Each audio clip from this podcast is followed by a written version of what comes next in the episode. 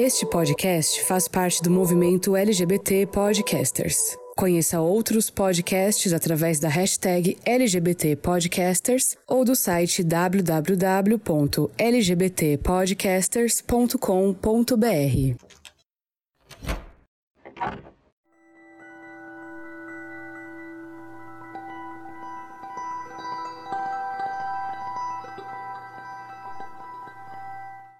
Hoje é um novo dia de um novo tempo que começou.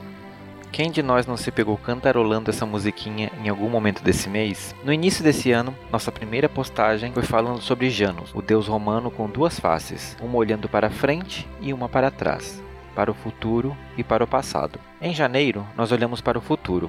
Nosso primeiro episódio recebeu convidados falando sobre o que nós esperávamos de 2021. Hoje, nós vamos encarar a outra face de Janus, a que vê o passado recebemos os mesmos convidados do primeiro episódio para revisitar nossos pensamentos e esperanças para este ano.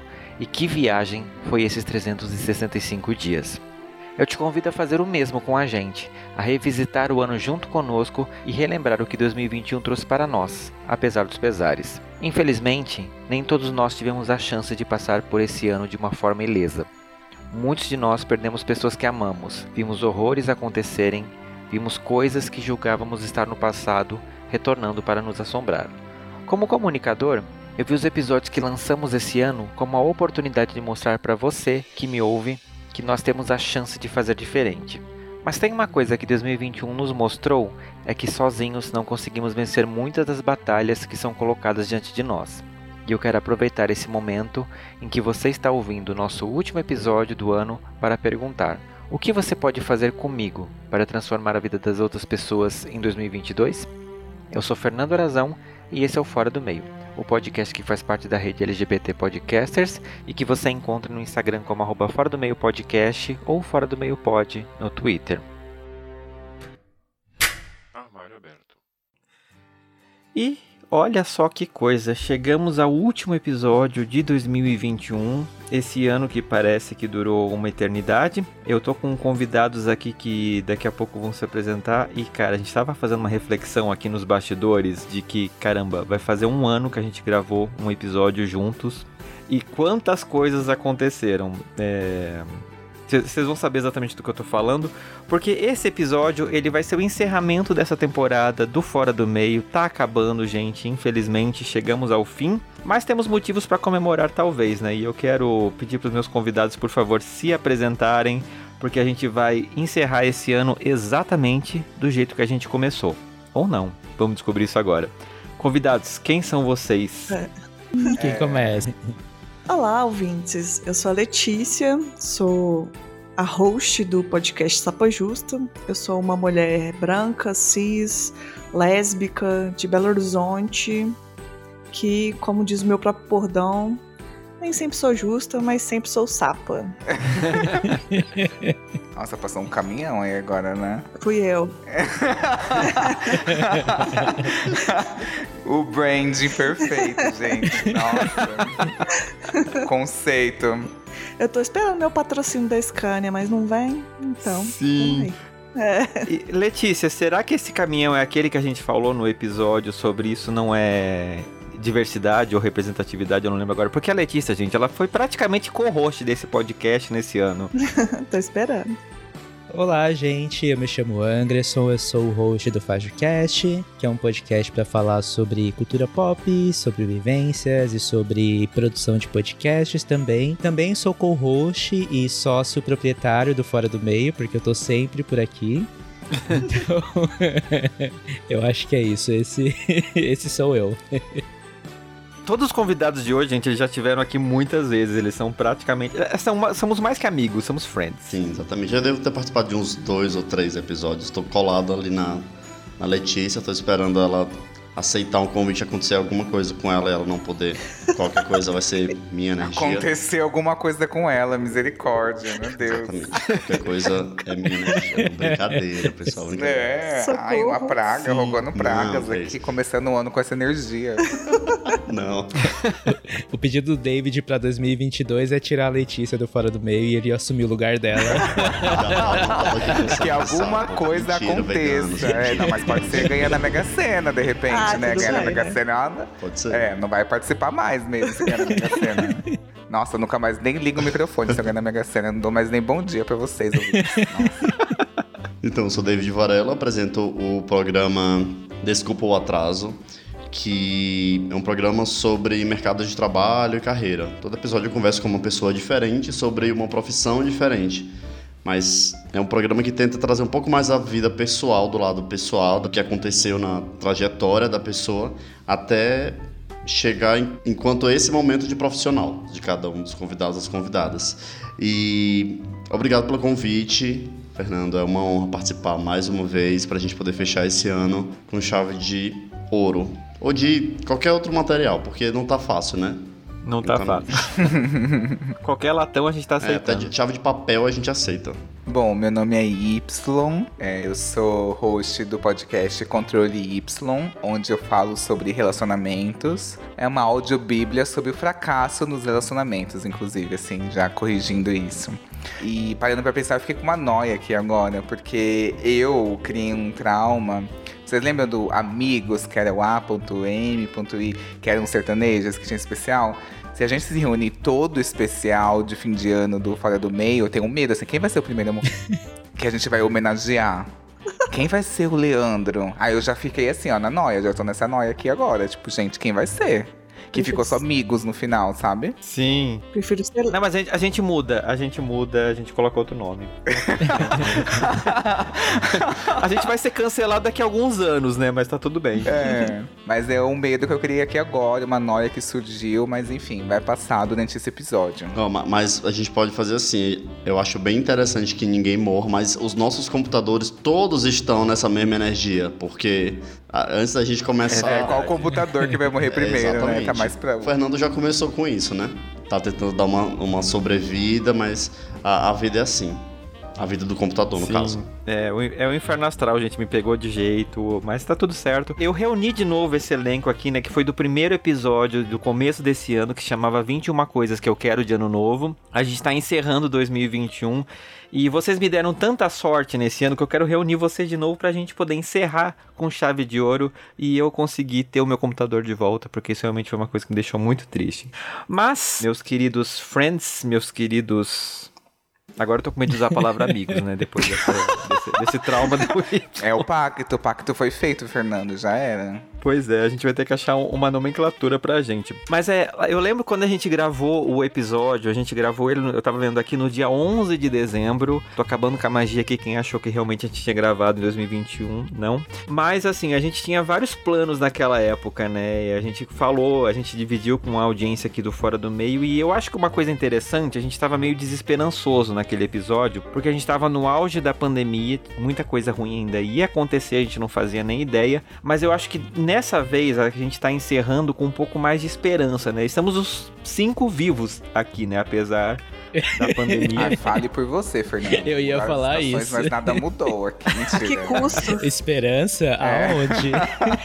pois é, pois é. Não foi fácil. Não foi fácil. Estamos aqui em frangalhos, mas estamos respirando com dificuldade, mas né, entre mortos e feridos salvaram-se todos. E eu quero já começar perguntando, quando vocês olham para trás, o que, que fica na memória de vocês de 2021? Ah, eu começar bem para baixo, né? Dor, sofrimento. para mim foi um, um, ano difícil, né? Porque eu acho que foi um ano duro, tanto quanto 2022 nessa coisa global, né? Foi um ano que marcou para mim com tristezas Tipo, eu perdi minha avó no começo do ano. É, então, é um ano que vai me deixar com essas marcas profundas. Mas é o ano que, que começou o início do fim, né? Então, também eu acho que tem essa, esse marco, o início do fim da pandemia, né? a gente vacinado, né? A gente conversou no outro que a gente tinha um sonho da vacina, era uma coisa tão longe, né? Uhum.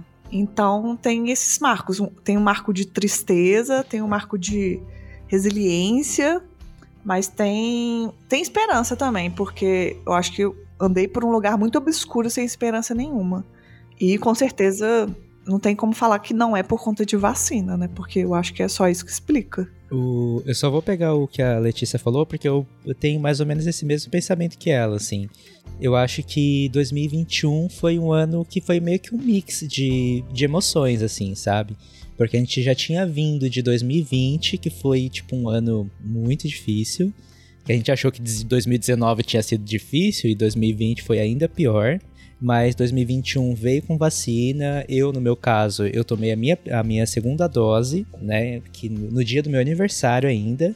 Na época a gente achou que ia precisar ter só uma segunda dose. E agora eu já tomei a minha terceira dose. Mas ao mesmo tempo eu fico com aquele sabor meio amargo na boca, porque assim, a gente tá vendo um, um avanço, a gente tá vendo uma melhora, mas assim, ainda assim as coisas estão descambando para um negócio muito muito doido, assim, sabe? Que parece que a situação pode ainda pode ficar pior, sabe? Uhum. Porque mesmo com tudo isso, as pessoas estão levando, assim, para uma situação complicada. E é um negócio muito doido, porque, por exemplo, o Brasil não estava tendo vacinação, mas agora o Brasil está vacinando muito. E aqui nos Estados Unidos está vacinando pouco sabe? Então eu acho que 2021 foi um ano meio doce, porque, por exemplo, na questão do, do podcast, da vida pessoal, algumas coisas foram boas, mas você ainda tem esse gostinho meio meio amargo, assim. Eu acho que até tipo aquele o álbum da daquela cantora que eu esqueci o nome agora. Acho que é alguma coisa tipo doce amargo, alguma coisa Adele. assim que foi. Não, não foi a Adele. A Juliette. Juliette, não. Juliette. foi a outra, a novinha. a, no... A novinha que tá trazendo o rock de volta. O, o... A Olivia Rodrigo, Sour. A Olivia Rodrigo. Sour. Isso, sour. isso mesmo. Eu acho que tá mais ou menos isso, assim, meio sour esse ano aí de 2021. É, acho que pra mim foi um ano bem difícil, porque eu lembro que no começo do ano eu falei que tinha passado 2020 bem tranquilo, né? Que sempre que eu começava a sentir alguma coisa mais pesada da pandemia, eu colocava algum gatilho para poder fazer com que eu não entrasse num lugar estranho, né? E esse ano, tudo que eu não senti de mais pesado, eu senti. Tudo que eu não senti no ano passado, eu senti esse ano. Então, foi o ano que eu chorei muito. Tive alguns, acho que uns dois mini surtos. Comecei a trazer várias lembranças que antes eu não, não estavam tão nítidas assim na, na minha frente. Minha relação com meu pai, por exemplo. É, a minha relação com a minha mãe também, que, que é uma coisa que hoje ainda é uma coisa bem. Eu não consigo nem saber, nem saber qual é a palavra, não sei se é, é, é bem forte. É, é, bem forte, tá? Eu amo minha mãe. Ah, Para quem não sabe, meus pais são separados. E esse ano eu comecei a trazer algumas lembranças de coisas que eu não imaginava que poderiam me afetar hoje em dia. Então foi coisa que eu, eu comecei a perceber de julho para cá. Então, assim, foi um ano de muita reflexão para mim, se for se for pensar, de muita reflexão de, de quem eu sou, de quem eu sou hoje, o que aconteceu na minha vida que me ajudou nessa minha construção e para onde eu vou também, que faz faz total sentido a gente olhar um pouco para o passado para tentar vislumbrar um futuro diferente, né? É, foi um ano também que eu decidi fazer migração de carreira no trabalho, então por isso, também eu pausei a produção do podcast em agosto e devo voltar só no começo do ano, do próximo ano. É, e estou focado total em, em, fazer outras coisas para tentar dar um, um, um, ânimo na vida também. Não vou falar de trabalho aqui não, porque o trabalho tá triste. Tá igual 2021, como, como... Mas eu acho que apesar de tudo, eu estou bem feliz com, com o resultado do ano. Bem feliz, né? Muito LGBT feliz. povo é, Deu pra, é, deu pra ouvir no seu animado. tom de voz que você tá assim, radiante. Tipo festa de igreja, né? sabe? Vamos lá. É. Sim. Nossa, tá gente. Tá feliz, David? Tô felicidade. Tô, tô, feliz. Sorria, David. Su super feliz. Tudo.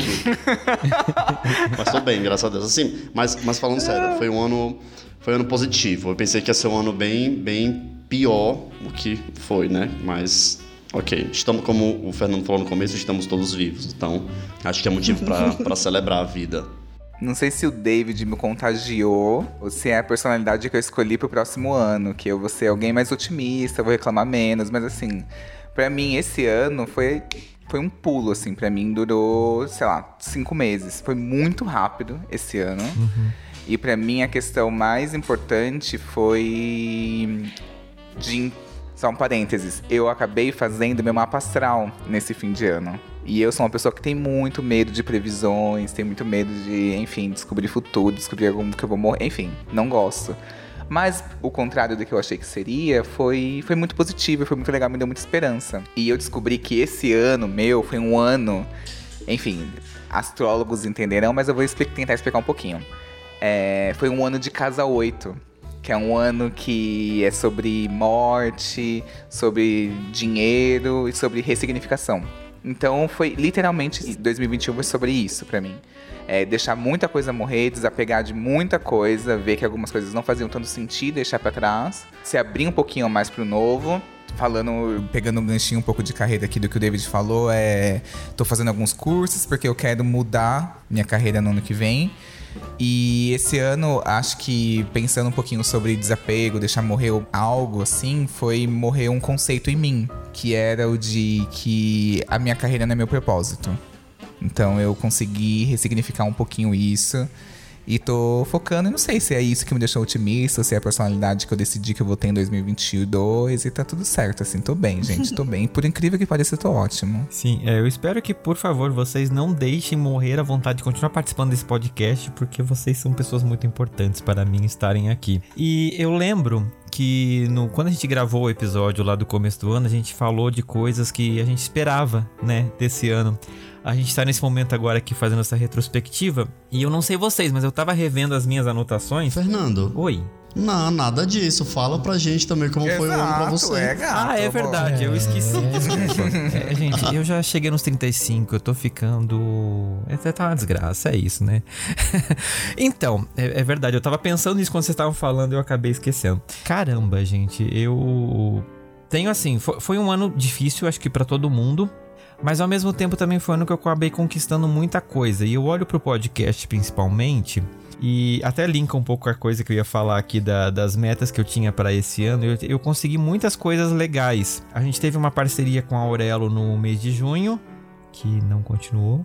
A gente teve o convite para participar da Campus Party, a gente teve várias participações em podcasts que eu gosto muito.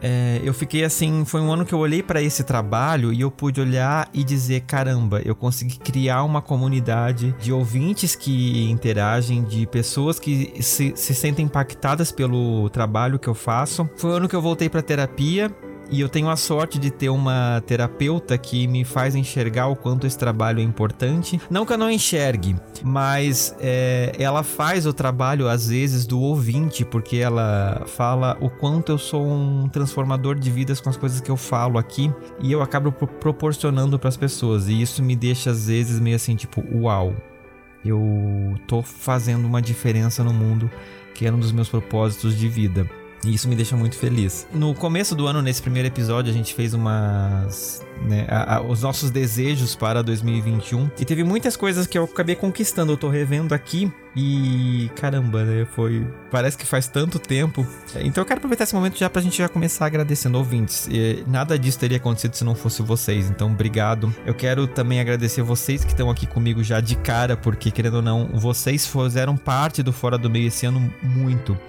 e foram episódios que eu considero muito importantes, né? Teve participação em episódios de vocês também, então, inclusive o da Letícia foi, foi o episódio que eu mais gostei de participar esse ano, porque eu acho que foi uma.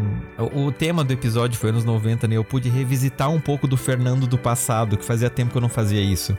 Então foi muito gostoso e muito significativo para mim.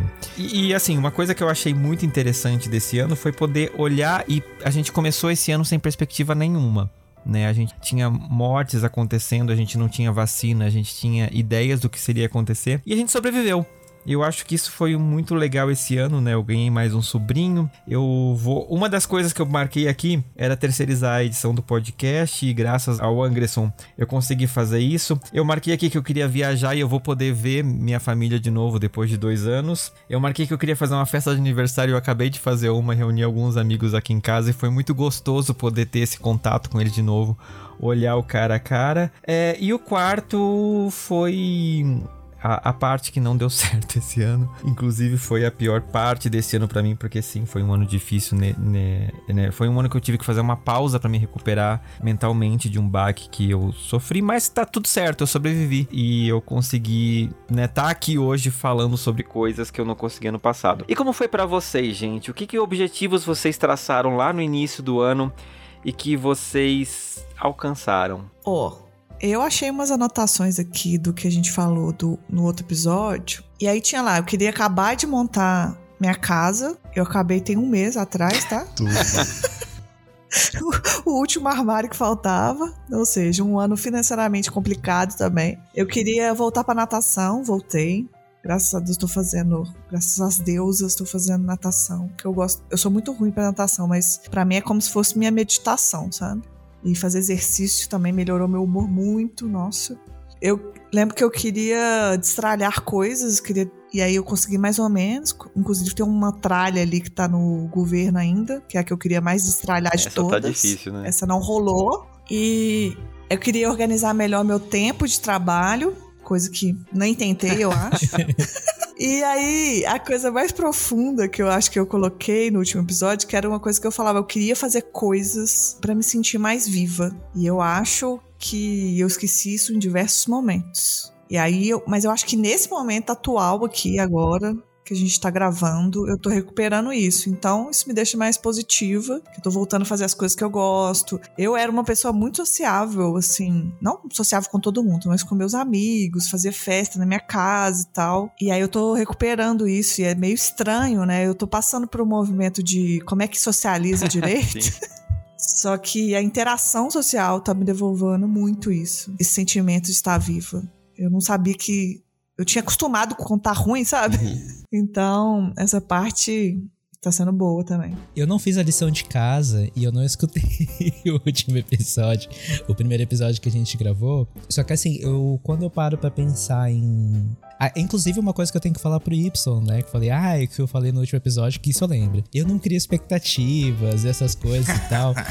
ah, meu filho, eu criei expectativas, viu? Com relação ao podcast. Mas assim, uma das coisas que eu botei de meta para mim em 2021 foi de fazer duas coisas no, no podcast, né? Que são pro, o projeto maior que eu tenho na minha vida, porque, né? Ariana, a gente começa projetos e não termina. E aí o podcast tem sido Opa, um, um, um projeto que eu começo e não termina, porque ele está indo a longo prazo.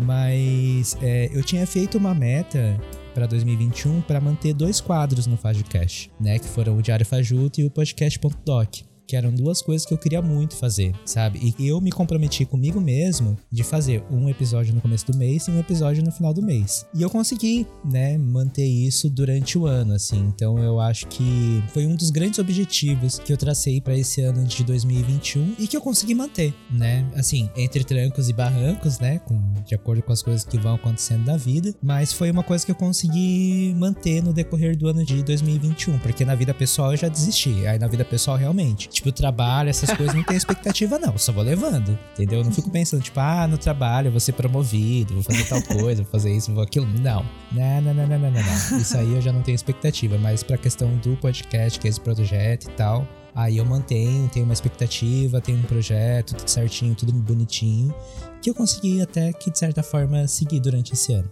Legal. Ah, a Letícia falou um negócio legal sobre reaprender a ser sociável, né? E nessa semana, na semana de gravação, eu ouvi um amigo falar um negócio muito legal. Ele dizendo: Ai, amigo, vamos sair daqui porque eu tô gastando muito carisma. Então, eu achei isso sensacional. Ele falou: Vamos dar uma volta que eu tô gastando carisma demais aqui, com, tendo que socializar com todo mundo e tal. E eu sou uma pessoa que naturalmente eu não gosto de mudança. Não é que eu não goste de mudança, mas eu demoro a me adaptar. E parte disso por causa do, do signo também, de que a gente tá falando tanto de signo aqui, né? Sete Sou touro. de touro, aí, viu? Totalmente. e... Mas assim, eu lembro que no começo do ano eu queria ser feliz. Não consegui ser feliz o ano todo. Mas foi bacana enxergar tudo e como eu falei da outra vez, acho que foi um ano muito de pausar o que estava acontecendo e tentar enxergar de fora as coisas, sabe? Tentar enxergar o podcast de fora, o trabalho de fora, minha vida pessoal de fora, é, minha relação com os meus amigos de fora, enfim. Foi muito um ano de observação. Acho que isso foi bem interessante para mim, eu gostei bastante. Apesar de não ser uma pessoa que goste muito de fazer isso. Quando chego num ambiente novo, eu gosto de primeiro observar tudo, ver o movimento das pessoas, depois aí que eu vou me movimentar de uma outra forma, dependendo lá da, da dinâmica e tal.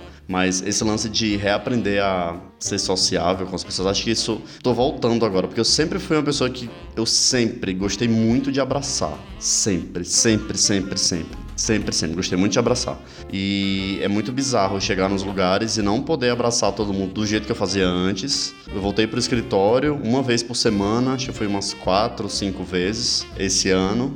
E é muito bizarro olhar para as pessoas. Não que eu goste de todo mundo do escritório, tá? Não tenho. Não vou sair distribuindo assim. Mas é, é muito estranho ver as pessoas e não poder abraçar. E naturalmente não é que eu sinta vontade de abraçar, mas é uma coisa que já não tá comigo, sabe? E eu não sei o quanto tempo mais eu vou, eu vou levar para poder trazer essa parte do David de volta. Que a pandemia é muito perigosa porque acho que ela vai deixar muitas sequelas na gente, sabe? Pelo menos consigo falar isso por mim. E é uma coisa que eu quero recuperar logo. Porque o David de hoje não é o mesmo David de 2019, obviamente, né? Mas acho que a pandemia acelerou muitos processos e eu tô uma pessoa assim extremamente rabugenta. Meu namorado vive reclamando comigo. Eu realmente tô, tô sem paciência assim para nada. Nada, nada, nada. Então, nossa, aconteceu muita coisa esse ano, né? Fica aparecendo as coisas na minha cabeça, mas é isso. Então hoje eu não sei como que foi esse ano. Se foi o ano. Foi tipo uma gangorra, sabe? Uhum. Foi feliz, mas foi triste. Foi bom, mas foi ruim. Foi das, das. Não sei. Mas, como eu falei no começo, queria ser feliz, fui feliz até o ponto que o Tralha deixasse a gente ser feliz. Sim. Ou seja, não muito. Mas você conseguiu ver o final de Amor de Mãe e as Olimpíadas, que era uma coisa que você queria, né? Consegui, sim. Consegui ver a abertura das Olimpíadas, que eu falei que estava super empolgado também. Eu, eu lembro que eu tinha pegado muito nesse ponto da expectativa, de normalizar a criação de expectativas. Continuo a mesma pessoa intensa, emocionada, continuo, isso é, faz parte do meu brand, do meu de quem eu sou. É, mas eu lembro que eu tinha é, pensado muito sobre me dar mais a chance de ser surpreendido. Porque eu era tão controlador que eu. que era como se eu previsse, pudesse, né? Prever qualquer coisa que fosse me surpreender. Então, ai, ah, tal coisa pode acontecer, mas eu já pensei na minha cabeça. Não deixa a pessoa me surpreender. Eu fico pensando em várias hipóteses, várias possibilidades, como que seria, como que eu reagiria, e isso acabou, acabava matando muito qualquer chance de, de ser surpreendido mesmo. E em 2020 foi um ano que me mostrou muito sobre o poder da imprevisibilidade, como que a gente tenta ter o controle, tenta ser útil, tenta aproveitar cada momento, tenta fazer cada momento ser útil. Como que não faz sentido isso? Porque é imprevisível, pode vir um virinhos que nasceu da puta que pariu, sabe? O Harry que parta, e coloca todo mundo dentro de casa e modifica tudo e acelera processos que estavam, tipo, previstos para daqui de 2025, 5 anos. É, então esse ano eu levei muito isso em consideração. Por incrível que pareça, gente, eu me irritei menos no trabalho. Tipo, ai, não é meu problema eu consegui deixar isso de lado, consegui deixar mais de lado o controle. Foi algo que foi muito difícil, mas que eu consegui pensar. E a pandemia me mudou muito, gente. Eu sou um, um, outro Y. Hoje eu só consigo beber cerveja com limão espremido. Só consigo fazer, beber dessa maneira. Cerveja limpa a puça. Então eu tô nesse momento aqui de é, começar a ter reencontros sociais e eu não consigo mais beber cerveja. Quero que a cerveja só descia com um papo, com as pessoas conversando. Não consigo mais. Mas aí eu descobri se adaptar, né, gente? Essa é a questão. Se eu coloco limão espremido, igual eu bebo muita água com gás com gelo de limão espremido, se eu pego o limão espremido e boto na cerveja, desce que é uma beleza, gente, não empapuça mais. Isso é, foi life change, foi meu ponto de virada deste ano. Nossa, vou adotar essa técnica. Não, gente, vale muito a pena, assim. E aí eu também tinha falado sobre procrastinar menos, sobre menos autocobrança e falhei. Falei miseravelmente. é, é, engraçado a gente revisitar esses, esses episódios. Eu tava dando uma olhadinha nele e, e, eu acho que teve muitas coisas que aconteceram esse ano e a gente vai falar agora. Eu, eu acho que o que faltou. Talvez o meu problema desse ano tenha sido criar muitas expectativas de fato E eu lembro assim, acho que a pior coisa que me aconteceu esse ano foi uma coisa que me deixou realmente assim muito mal, porque eu acabei conhecendo uma pessoa, me envolvi mais do que deveria e graças a Deus existe a Marina and the Diamonds para poder fazer um álbum para poder falar tudo que eu tava sentindo. Mas hoje eu olho para trás e vejo que tipo assim, a gente precisa se atentar às vezes aos sinais que a vida dá pra gente justamente evitar essa surpresa, né? Eu acho que talvez se eu tivesse feito isso eu não teria me surpreendido negativamente em muitas coisas. E eu fico pensando, 2021 foi um ano que a gente aprendeu muito a olhar pra gente, eu acho, né? A gente ficou tanto tempo em casa que eu acho que você acabou pegando coisas, você foi obrigado a conviver com você mesmo muitas vezes. E teve alguém que falou isso esses dias, eu achei isso muito interessante, né? A gente parou de olhar muito para fora, pro próximo e ficou focado na gente o quanto a gente descobriu que a gente pode ser insuportável às vezes, né, com coisas.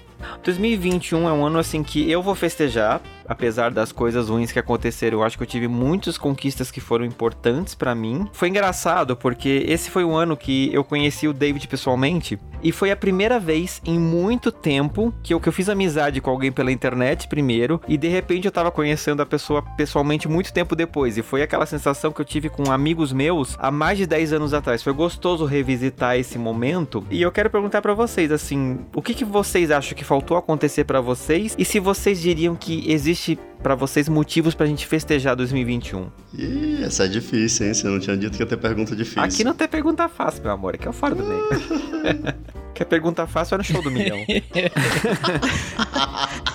eu quero a ajuda dos universitários. Ah, eu acho que, assim, quase beirando ou beirando para algumas pessoas a positividade tóxica, é, sempre vai faltar alguma coisa. Sempre. Você pode pensar, ai, nunca é suficiente, a gente nunca trabalhou o suficiente, a gente nunca tá ganhando o suficiente, a gente nunca tá, enfim, se relacionando com uma maneira. Enfim, é, esse ano, acho que um grande ponto que aconteceu na minha vida foi uma mudança. Eu mudei de casa por abril, assim. E eu saí de uma kitnet para um apartamento de 100 metros quadrados, assim. E, e foi muito chocante, assim, de tipo de como minha vida, que estava naquele lugar há cinco anos, mudou para esse lugar, assim, e como que eu tive que deixar coisas para trás, mesmo sendo um lugar muito pequeno, que teoricamente eu era pegado e teoricamente se adaptaria a esse lugar novo, não, tive que deixar muita coisa para trás. Então eu acho que a gente às vezes se apega a sempre o que tá faltando, sempre a parte que falta.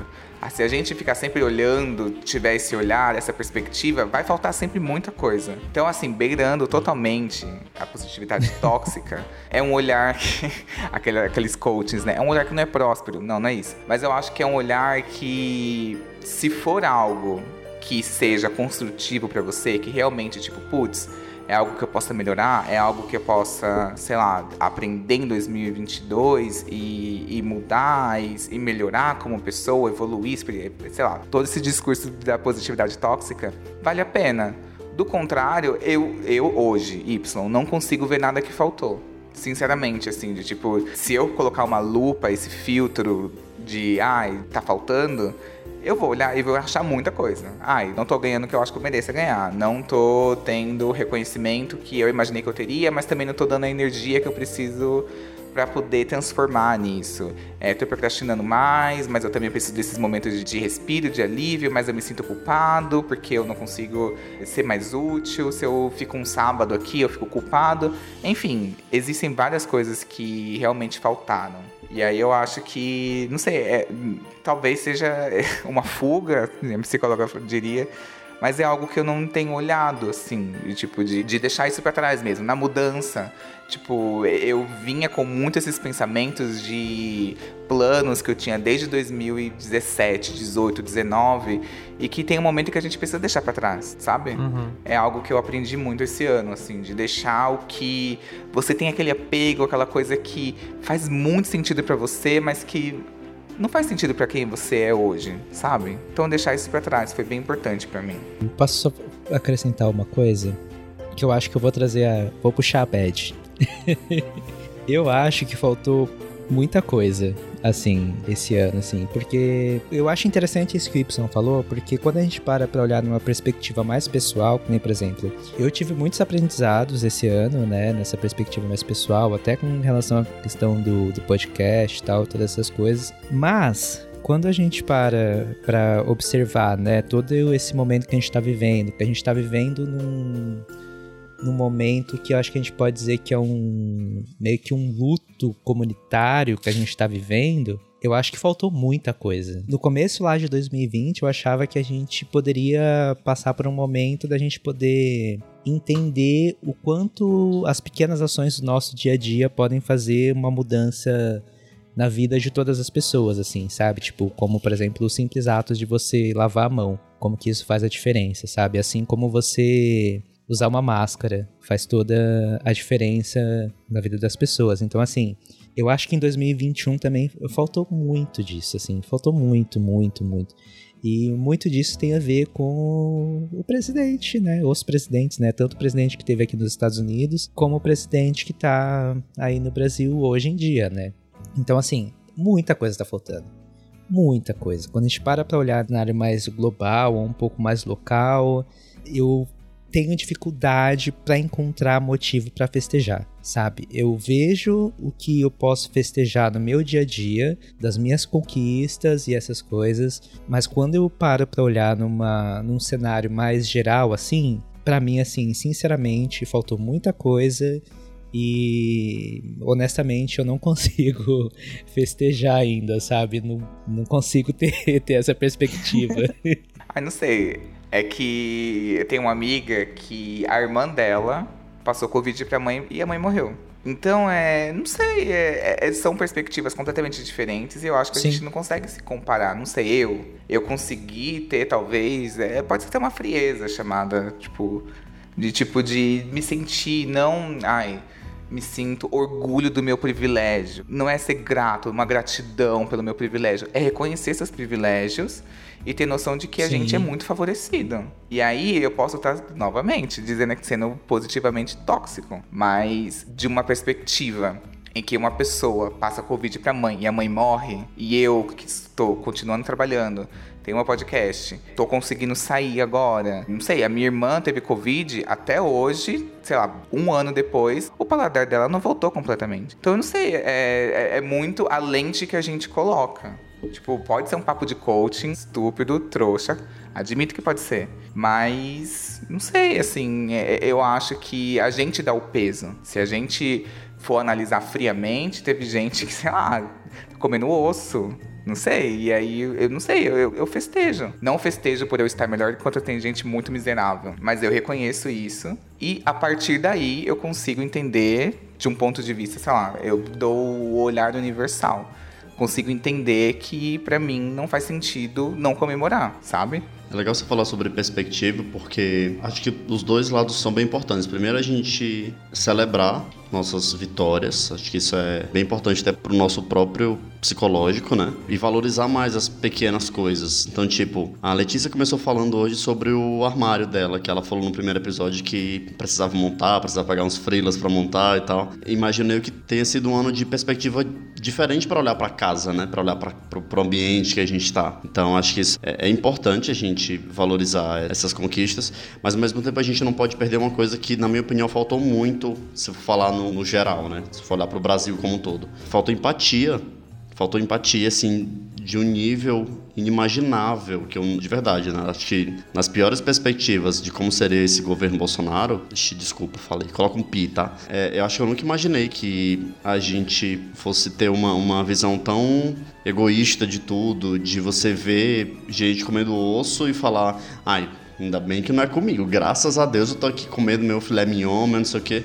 Nossa, é, é inimaginável. Acho que isso faltou muito, muito, muito esse ano. E quando eu vejo notícias, quando eu vejo umas, vejo umas coisas na rua, vejo umas coisas no trabalho, eu penso, cara, não, não é possível, não é possível que a pessoa tá reclamando porque agora ela não consegue encher o tanque com 200 reais. Sabe, que encher tanque, encher tanque, meu filho, de carro, tá preocupado com a gasolina do teu carro, Olha como que a gente tá, né?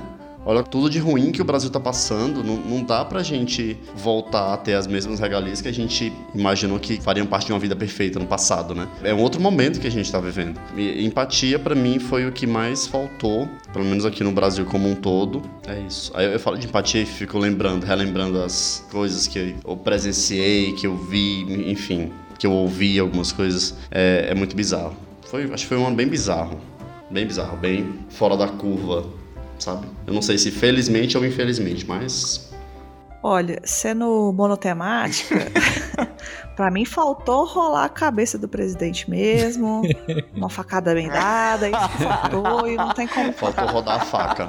Faltou rodar a faca. Falou rodar a faca, profundidade, ensinar as pessoas como é que enfia a faca certinho, e é isso que faltou.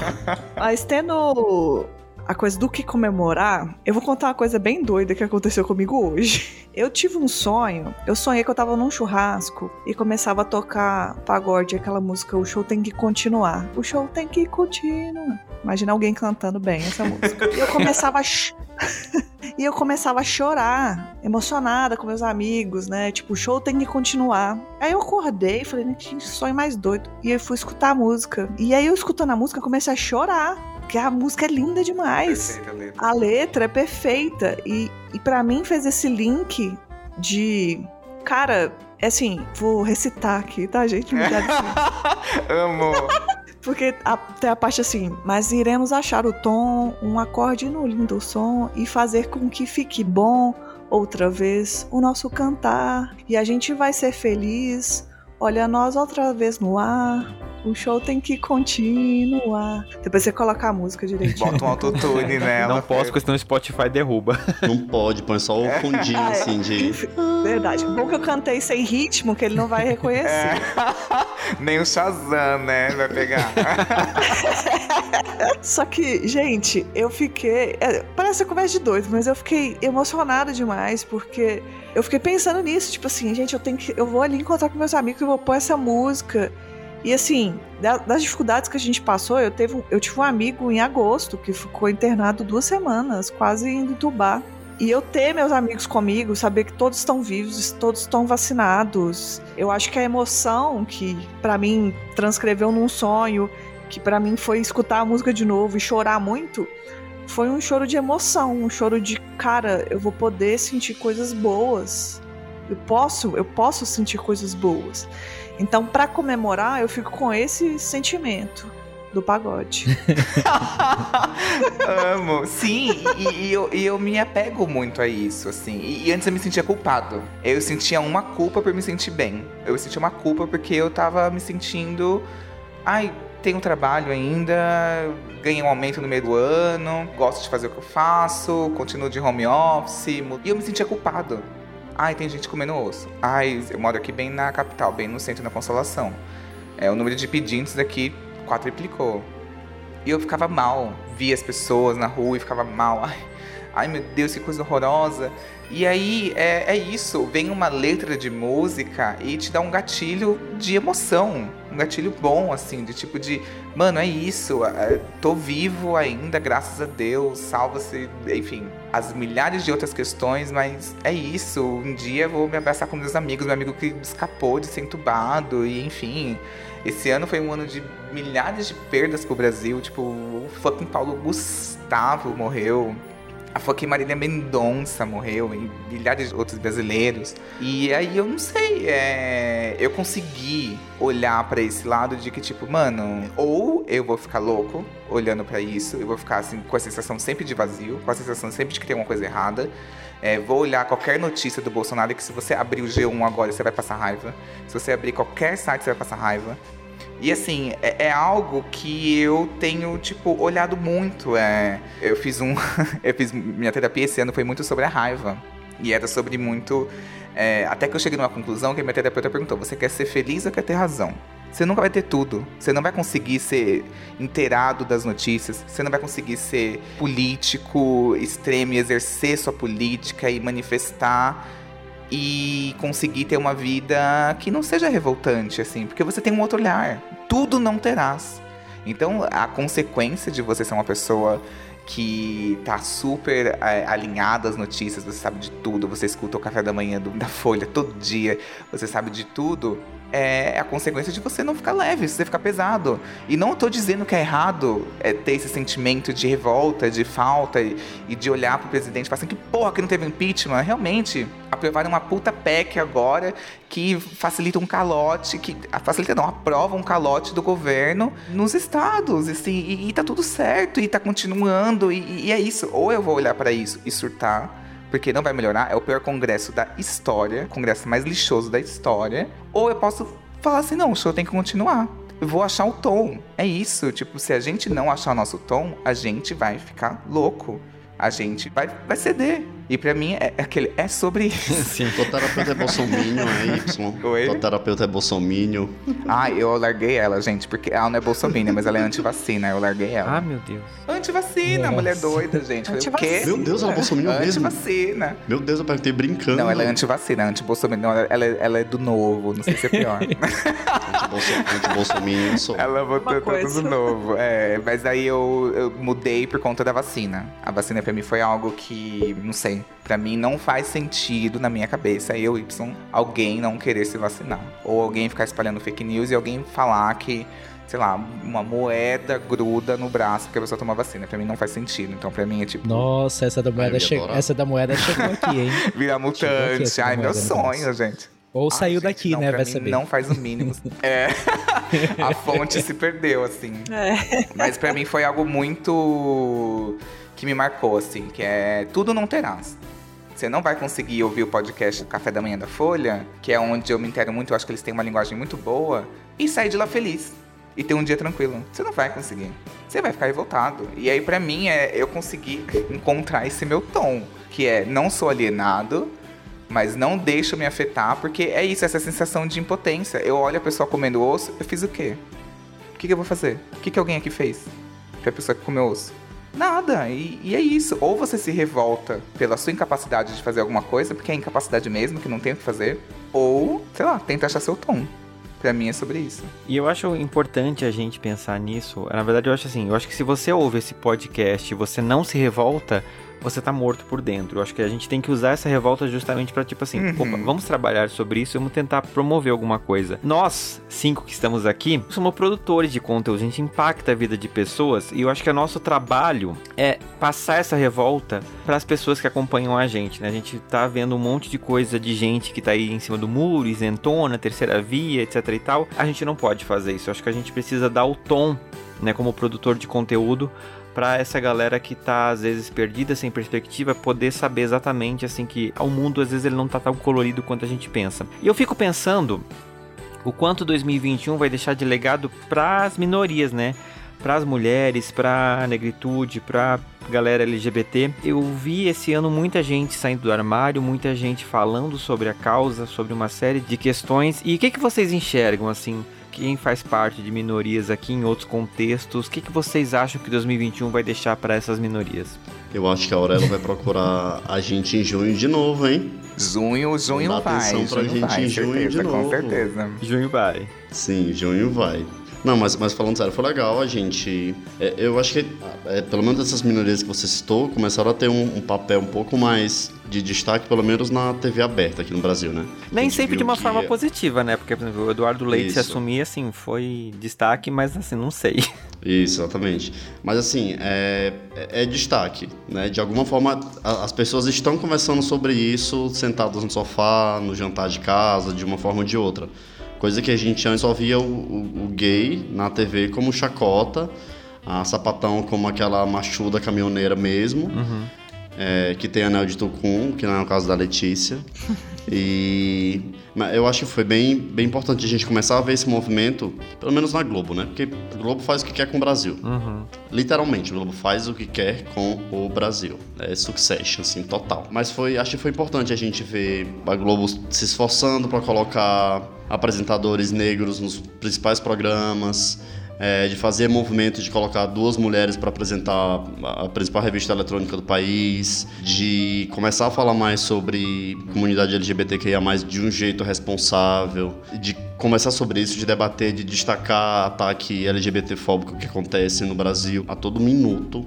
É, acho que isso foi importante, mas aquela história, a luta não termina, né? A gente não queria só aparecer na Globo, não era entrar no Big Brother e ficar lá, uh, Brasil! Não, não é isso, né? É, não é só isso também. Acho que todo esse movimento é bem importante, foi bem importante. Sim.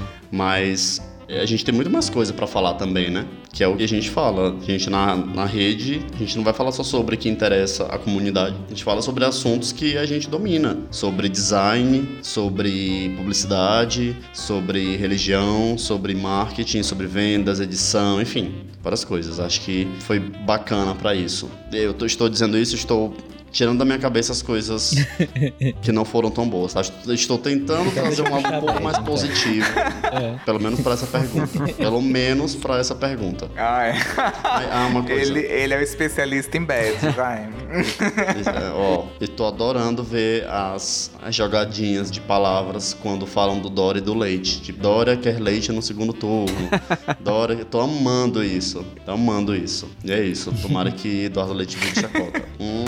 Bom, eu vou trazer a Bad, mas acho que talvez nem tanto assim né? Eu acho que a gente teve uma. Na questão de minorias, a gente teve bastante avanço, assim, na internet, a gente teve bastante avanço na TV, né? Na representatividade, a gente teve bastante avanço em produções da cultura pop, por exemplo, e tal. Eu acho que teve muita, muita, muita coisa legal. A gente teve muito avanço quanto minoria, discussão de pauta e, e essas coisas. O problema é que as coisas não vão mudar através da internet, não vão mudar através da TV. As mudanças que eu espero ver, assim, né? Que eu estou ansioso para ver é nas bases, é, é, fora da internet, é nas movimentações que a gente tá vendo em outros lugares, sabe? Tipo, eu vejo essas e até por isso que eu falo que eu não vou ser tão negativo assim, porque eu vejo essas movimentações acontecendo fora da internet e são movimentações que impactam, por exemplo, a minha família, sabe? Que trazem discussões, trazem conversas para minha família, né? Que são discussões que, por exemplo, que vieram da internet, essas coisas.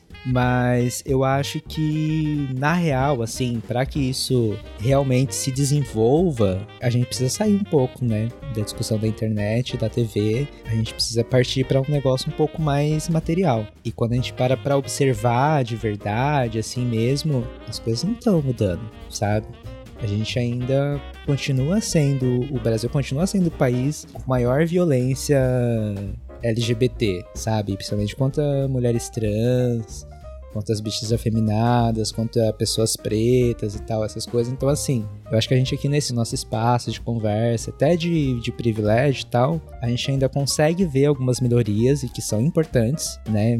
Não vou negar isso e tal, mas quando a gente olha para olhar para o chão e para a base, essas minorias não estão tendo avanços, assim. E eu olho muito para isso e não tenho como eu não falar sobre isso, porque, assim, quando a gente para pra ver essas coisas, assim, não tem muita mudança, não tem muita coisa assim, sabe? Então, mas eu acho importante essa mudança que tá acontecendo na internet, sabe? Eu acho que a internet é um meio pra gente começar a trazer essas discussões e para essas discussões elas se reverberarem além disso, assim, sabe? Além desse ambiente. E eu acho que é muito importante. Eu vi muitas conversas, eu vi, acompanhei muita gente, tipo, sei lá, outros nichos, tipo, booktuber, falando sobre representatividade LGBT, representatividade negra, sabe? Eu acho isso importantíssimo, era uma coisa que eu não via há muitos anos atrás. Então eu acho que para minorias e para grupos minorizados isso foi uma coisa assim muito importante que tem um impacto assim, gigantesco, sabe? Que vai impactar não só o público da internet, mas como outras pessoas que estão ali naquele círculo daquelas outras pessoas, sabe? Sim. É, eu também concordo mais com o Angry, é porque eu não veria 2021 assim como um marco de, ai, deixou o um marco para as minorias. Eu acho que ele está acompanhando o movimento que já vem sendo feito na internet, tal, esses debates. Mas às vezes eu olho e falo, gente, é o jogador de vôlei chorando por causa de quadrinho que alguém beijou. E a gente tá nisso ainda, sabe? Uhum. Tipo, aquele velho meme, eu tô discutindo isso hoje em dia. Uhum. Então é aquela coisa, um passo para frente, outro para trás, mas vai aquela coisa bem, tipo, eu acho que para mim, minha visão, eu tô mais sem paciência. Eu tô assim, antes eu tava Ai, tem uma amiga de infância que tá ainda tentando entender por causa da polêmica do jogador de vôlei. Aí eu fui lá, vi que ela curtiu o post dele falei, Desgraçada. Cachorra. Já deleta. Então, o movimento tá assim: se a internet está ficando fazendo pautas para a gente ser mais tolerante, eu tô cada dia mais Exato. intolerante com a intolerância, entendeu? Eu tô nesse caminho. E de resto, assim, eu vejo que Eu espero que a consciência seja mais de entender que a gente tem um problema muito estrutural, que não vai ser só em pontos que a gente vai conseguir. Eu acho que ele tem suas importâncias, é preciso sim dar espaços para várias coisas, mas que não fique só numa maquiagem, né? que não seja só uma apresentação de empresas, que não seja só um discurso vazio. Mas tem esperança, eu acho que é aí tentando, a gente vai sempre atacando onde que a gente pode e fazendo a nossa parte. Sim. E mudança também não vai vir assim do nada, né? Sim. De um dia, de um dia pro outro, vai ser É, é, é que hoje eu vejo algo muito é, há alguns anos a gente não tinha essa sigla tão forte, que é o ESG que é o. É, enfim, quando as empresas têm que falar sobre responsabilidades, sobre sustentabilidade, é, environmental, social e governance, assim, é sobre a responsabilidade social, governamental e do meio ambiente. Então a gente viu que esse jogador aí, ele não foi demitido porque o time dele reprovou essa fala machista. A fala machista não, essa fala homofóbica não reprovou isso. Quem reprovou foram as marcas que eram anunciantes. Então a gente viu que através das pessoas pressionarem as marcas, a marca, que era patrocinadora, conseguiu fazer com que esse cara fosse demitido. Então eu acho que a internet tem um papel que é novo. A gente viu o PC Siqueira fazer um discurso de ódio na TV, ao vivo, para milhares e milhões de pessoas até, e nada acontecer com ele. Aí vem o Sleep Giants com todo o seu poder nas redes sociais e começa a acessar essas marcas que anunciam no PC Siqueira, no, no Siqueira Júnior. então assim, a gente Siqueira. viu que ele perdeu... É, mesmo, Siqueira, Siqueira não era então, você, tá? Pelo amor de Deus. Não era Siqueira você, Júnior. Siqueira Júnior. Pelo amor de Deus. E aí a gente viu que ele perdeu mais de 100 anunciantes. E aí esse cara, que depois de fazer um discurso de ódio, viu que começou a perder alguns anunciantes, depois ele tava lá falando assim, não me arrependo do que eu disse, mas estão fazendo um terrorismo comigo. E depois da última aparição dele foi ele chorando, falando que o que estavam fazendo com ele era errado. E assim, gostei de ver ele chorando. Uhum. Pra mim é tipo, você tem que se desesperar mesmo, porque acabou tua carreira. A rede TV aqui não quer romper o contrato com você ou quer manter você no ar, enfim, foda-se. Mas você você não vai ter patrocínio. A gente vê um outro de um outro podcast gigante falando, relativizando como se racismo fosse uma opinião. E aí chega um iFood e fala assim: não, pera, perde patrocínio. Outro. Então eu acho que hoje em dia existe a internet para isso. Porque as pessoas só sentem no bolso. E aí isso eu acho muito importante. Eu acho que a partir da internet a gente consegue ter o conceito de coletivização. Porque hoje a gente não tem. Ninguém é unido. Todo mundo é, sei lá, anti-Bolsonaro, mas não sei, tem gente que quer a terceira via, anti-Bolsonaro, mas quer a terceira via. Tem gente que é anti-Bolsonaro, mas é petista. Tem gente que é anti-Bolsonaro, mas enfim. E eu acho que isso vale muito a pena, assim, porque tá todo mundo do mesmo lado, sabe? Assim, não sou petista, mas sempre votei no PT. Mas assim, respeito hoje quem não quer votar no PT, mas que não vai votar no Bolsonaro de jeito nenhum, sabe? Eu acho que é a gente encontrar um meio termo, assim. Então eu acho que é importante a gente se coletivizar, a gente entender e procurar pessoas que estejam do nosso lado, é, a gente conseguir entender que nós não somos uma minoria tão sofrida, assim, nesse sentido, porque a gente tem um puta poder nas redes sociais. A gente sofre, é o país que mais mata LGBT no mundo, mas a gente tem um poder de dar de volta. E, e que é isso. Infelizmente hoje não é batendo na consciência, uhum. é batendo no bolso. A gente viu um senador assumidamente gay, mais velho, que tem uma família que, enfim, uma referência para vários gays que não entendem, que não tem essa referência de um gay com uma família. Então a gente vê um senador no meio da CPI, que foi tipo o auge desse ano político, colocando um homofóbico no, no lugar dele. Um cara que fez um comentário hiper homofóbico com ele e o, e o senador, se eu não me engano, é Fabiano Contarato humilha o cara, tipo, de uma maneira super elegante, respeitosa aquele lacra sendo muito respeitoso, sendo muito incrível, assim, e se posicionando e pedindo respeito. Quando que a gente teve isso, sabe? Foi um ponto muito alto para mim desse ano, assim, foi muito significativo. Ritou sem prometer. Exato. eu enxergo um pouco isso também, eu acho que a gente teve essas pequenas coisas que deram uma esperança pra gente. É, nesse sentido, eu acho que vocês têm razão. Querendo ou não, a gente tava no, vindo de um ano de uma quarentena, né, de isolamento social, eu acho que a internet, mais do que nunca, ela serviu desse ponto de encontro para a galera poder debater. E a gente tem força, né? Na internet a gente consegue unir essas vozes e fazer um movimento maior. É lógico que você ir para uma Avenida Paulista e fechar a Paulista num protesto, ele tem um peso do que a internet, que é, depende muito das pessoas mostrarem isso. Mas eu acho que a gente teve umas pequenas vitórias esse ano que a gente pode sim comemorar e se atentar que o poder está nas nossas mãos, né? A gente tá a última pergunta dessa pauta é o que você espera de 2022 e o que você acha importante acontecer para um ano novo feliz. E na minha opinião é a gente não esquecer que a gente tem um poder nas mãos. Nesse momento ele está limitado a um teclado e um mouse? Sim, mas a gente está com o poder na mão e a gente está entrando em 2022 no ano eleitoral. Então é o momento onde a gente pode fazer a nossa voz ser ouvida fora da internet. Na urna. É o momento que a gente consegue fazer as coisas acontecerem, porque a gente viu lá em 2018 que a gente se abster de militar na internet, de falar coisas na internet, de convencer os parentes de que tem que votar 13 porque não tem outro jeito, dá errado. Dá muita merda. E a gente tá vendo isso hoje. Muitos de nós, inclusive, estão olhando pra família e tem lugares faltando por causa desse querendo ou não, dessa escolha que muitos de nós fizemos de tipo assim, eu não vou criar treta na família por causa de política. Então, eu acho que é uma coisa que a gente precisa, esse ano, 2022, usar de aprendizado. A gente tem que criar treta na família sim, porque a gente pode salvar vidas com isso. Então, né, gente, vote 13 no ano que vem. Convidados, o que, que vocês esperam de 2022 e o que, que a gente pode fazer para de fato ter um ano feliz? Ó, gente, Lula eleito, vote 13. e sem churumela, não vem me, me encher o saco, terceira vida é o, não, é o é, cacete. não existe terceira via, isso mesmo.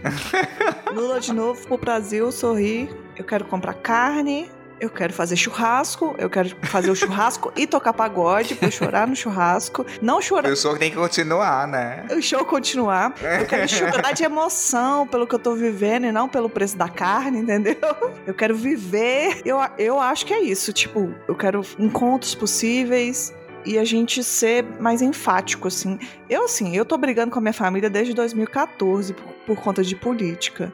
Então, para mim, não é nenhuma novidade continuar brigando por conta disso. E eu acho que a gente tem que ser bem enfático para as coisas que funcionam, sabe? Ser menos lúdico. Porque a gente já pensou, ah, em 2018 a gente, ah, vamos pensar tal coisa. Eu acho que, assim, tem um sonho ideal, e eu te falo que, por mais que eu fico aqui falando de 13, meu sonho ideal não seria Lula. Tem outros sonhos ideais, mas o sonho possível é a gente acabar com o Bolsonaro e a gente tem que estar tá alinhado com a realidade. Uhum. Então, isso pra mim é a coisa Achando mais o nosso importante. tom, né? É, a gente achando o nosso tom, o seu batom.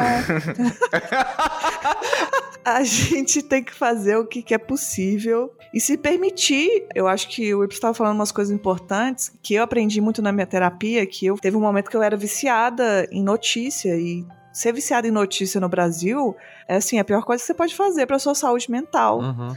Então, aprender a medir essas coisas, a gente tem que se informar assim pra gente saber o que tá acontecendo, é óbvio, mas a gente não dá conta de tudo não, sabe? Então se preservar às vezes é muito importante pra gente ficar bem, ter um dia normal, sabe? Isso é uma coisa muito difícil para eu aprender, porque essa coisa que eu ficava assim, eu tô em dívida com alguma coisa que eu não sei o que, que é. E eu acho que a gente pode fazer as duas coisas. A gente pode lutar e não ficar morto, né? Apagado, achando que não tá nada acontecendo. Mas também falar, calma, eu não vou mudar o mundo sozinha, é, eu não dou conta de tudo, o peso não tem que estar nas minhas costas. Essa, essa medida é muito difícil, mas é muito importante. E eu acho que isso vai ser essencial, porque 2022 vai ser muito complicado. Vai ter eleição, vai ter Copa, mais foguete aí na cabeça dos cachorros, e vai ter apagão. Então vai ser complicado. Sim. É isso. Antes do Ang trazer a bad, é, eu queria falar isso que o ano que vem vai ser um ano bem difícil, mas é tudo que a Letícia falou é exatamente o que eu sinto, o que eu penso. Acho que Lula não seria o ideal, né? Não tá no, no, meu sonho, mas acho que hoje é o que a gente precisa ter em mente. Porque senão a gente vai entrar no. Vou nem, nem trazer esse negócio pro universo, né? Mas o lance é isso: é 13, tem que apertar o confirma lá com tanta força até sair o negócio do braille no dedo, sabe? Ficar Uhum. marcado no dedo, você depois mandar tatuar aquilo. Acho que é tipo isso, tem que ser assim, nesse modelo. E acho que realmente não vai ser um ano fácil.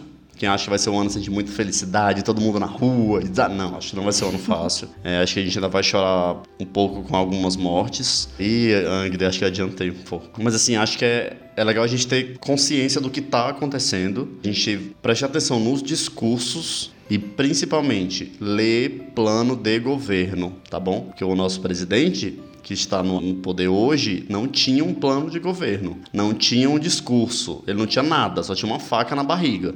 Era isso que ele tinha. E a gente vê no que, que isso se tornou hoje pra gente, né? Que é, acho que nem nos piores sonhos eu teria imaginado que a gente estaria vivendo isso hoje. Eu acreditaria até mais no apocalipse, né? No meteoro caindo e explodindo tudo do que Bolsonaro no poder. Mas já que aconteceu, então o nosso trabalho agora é cobrar, né? Porque isso faz parte da democracia. Não votei nele, mas meu trabalho é cobrar e brigar também, porque hoje eu escolho minhas brigas e escolho muito bem, né? Desde você pode colocar máscara, por favor, até falar, olha, desculpa, mas se você votou no Bolsonaro e tá reclamando da pandemia, você tem sangue escorrendo nas suas mãos. E aceite isso. Se você falar que é dramático demais, é uma pena para você, né? É uma opinião sua. Mas você votou no cara, você permitiu que isso acontecesse. Acho que isso é bem forte e vai ser um ano bem difícil. Acho que vai ser um ano bem difícil, bem difícil mesmo. Apesar da Copa, que a abertura de Copa nunca é tão legal quanto a abertura de Olimpíada. Isso é isso. Sim, mas vai ter música nova da Shakira, então a gente tá esperando isso. Ah, ah vai é. ter, vai ter sim. Mas o pior é que eu concordo muito com o que vocês disseram, assim, sabe? Tipo, eu acho que 2022 também vai ser um ano difícil, né? Justamente por conta desse, desse momento político, né? Que a gente vai viver, que vai ser um momento muito complicado, né? E assim, parando para pensar agora, eu acho que 2021 foi um ano bom porque a gente conseguiu desenvolver uma casca grossa, sabe? A gente conseguiu aprender muito com as coisas que aconteceram desde 2020 e 2021 e teve a pandemia e a pandemia intensificou muitas coisas, sabe? Trouxe muita coisa à tona que estava escondida aí embaixo do tapete. Eu acho que isso talvez tenha sido uma coisa bastante positiva para a gente talvez começar a se preparar para 2022. Né? Não sei se vai ajudar muito, mas pelo menos algumas pessoas nesse círculo da internet a gente já está começando a enxergar algumas coisas um pouco melhor. Então eu acho que a gente já consegue se preparar um pouco melhor para 2022. Então o que eu espero para 2022 é que a gente consiga se organizar um pouco melhor politicamente, para ensinar as pessoas um pouco mais politicamente, sabe? A gente usar a nossa voz para poder mostrar para as pessoas, né, qual é o cenário que a gente vai enfrentar, quais são as coisas que a gente vai ter que, que enfrentar em 2022, principalmente porque é um ano de eleição, né, que a gente precisa derrotar Bolsonaro e que venha Lula aí, né, Lula lá. Brilha estrelinha, Lula, pelo amor de veio a Pablo Vittar como vice-presidente do Lula. Queria muito Pablo Vittar, queria muito que essa fake news fosse verdade. Pablo Vittar, vice do Lula. Ai, Deolane, pelo amor de Deus. Mas a Pablo não tá grávida do Lula? Eu acho ah, que não vai poder vai ser o... tratar porque é parente, aí não pode, entendeu? Tá carregando. Ah, exatamente, ela tá grávida do Lula. Carregando a caçula do Lula. Aí nepotismo, pode, é, entendeu? Exato. É. Queríamos Pablo Vittar e vamos ganhar talvez Alckmin, né? Mas tá tudo bem, a gente aceita. É isso. Ai, gente, depois do Bolsonaro até Dória eu tava voltando saindo de pintar meu cu de Tucano e ia fazer campanha por boca de urna, ia ser preso pelo Dória. Mas pra Bolsonaro eu faço tudo. Cabo da Ciolo. Esse é o momento, é seu. Cabo da Ciolo. Mas eu acho que uma das coisas que a gente tem que ter em mente para ano de 2022 é que a gente precisa ter uma consciência política melhor, sabe? Precisa se conscientizar politicamente, precisa estudar um pouco mais sobre política, entender um pouco mais sobre o que é política, porque se a gente quer construir um futuro melhor depois de 2022, né, para 2023, 2024, 2025, a gente precisa entender o que é política, como fazer política e como as nossas ações também são políticas. Então é isso que eu espero para 2022. Não acho que vai ser um ano fácil, não. Eu acho que eu vou trazer a Bad aqui de novo em 2022, muito provavelmente, tá? Mas eu acho que seja um momento que assim a gente comece a pensar um pouco mais sobre esses processos, todas essas coisas que a gente tá vivendo. Então acho que é pode ser um sinal de melhora. Olha, gente, terminou otimista aqui, olha, gente, tá vendo o Anderson, olha.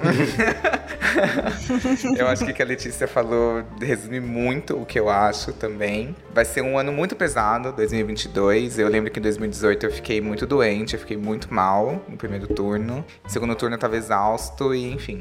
E se você não se cuidar, não cuidar da sua saúde mental, não se preocupar com um pouco de bem-estar para você, você vai ser engolido por 2022, vai ficar muito mal e vai entrar nessa pira, assim, você não vai conseguir carregar tudo. É impossível carregar tudo, é impossível você estar ciente. Esse dia eu estava conversando com a minha amiga, que a gente estava falando sobre. Eu vi um vídeo que era uma infectologista falando sobre os novos cuidados.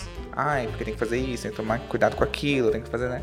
E eu achei muito errado. Por mais que ela estivesse conscientizando as pessoas, é muito errado, porque o gatilho que gera é contrário. Porque a gente está falando disso, de uma pandemia, enquanto a gente tem um governo, inclusive o estadual. Por mais que ele tenha se preocupado com a vacina, tenha feito tudo, Dória, te amo pela vacina, maravilhoso, assim, mas a gente não tem orientação. A gente não sabe o que fazer.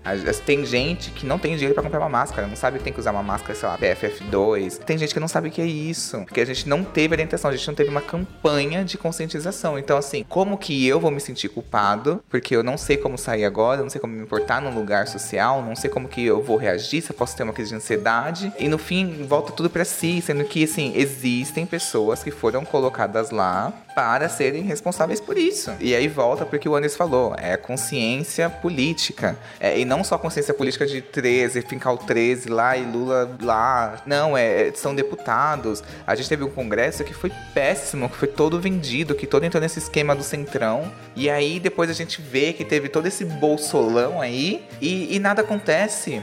E eles se blindam e, e, enfim, então a gente precisa colocar representatividade ali. Colocar preto, colocar mulher, colocar LGBTQ a mais. Tem que colocar essas pessoas lá. A gente precisa mudar esse centrão, a gente precisa mudar essas pessoas que são as pessoas que, desde a era Lula, continuam intactas. A gente vê o Renan Calheiros, que foi ótimo nessa CPI, mas que é um lixo de pessoa. Tipo, lá até hoje, eleito. É um absurdo, assim, entende? Então, assim, se cuida, aproveita esse momento com seus amigos, novamente se cuidando, se higienizando, usando máscara, é, sempre que possível, enfim, se cuida, tenta se alienar, a palavra alienar mesmo para você se sentir mais leve e se recarregar. A palavra é essa, recarregar. Onde você se recarrega hoje? Quando que você se sente tipo com a energia em cima? O que que faz você se sentir bem? É muito importante procurar essas brechas, procurar isso.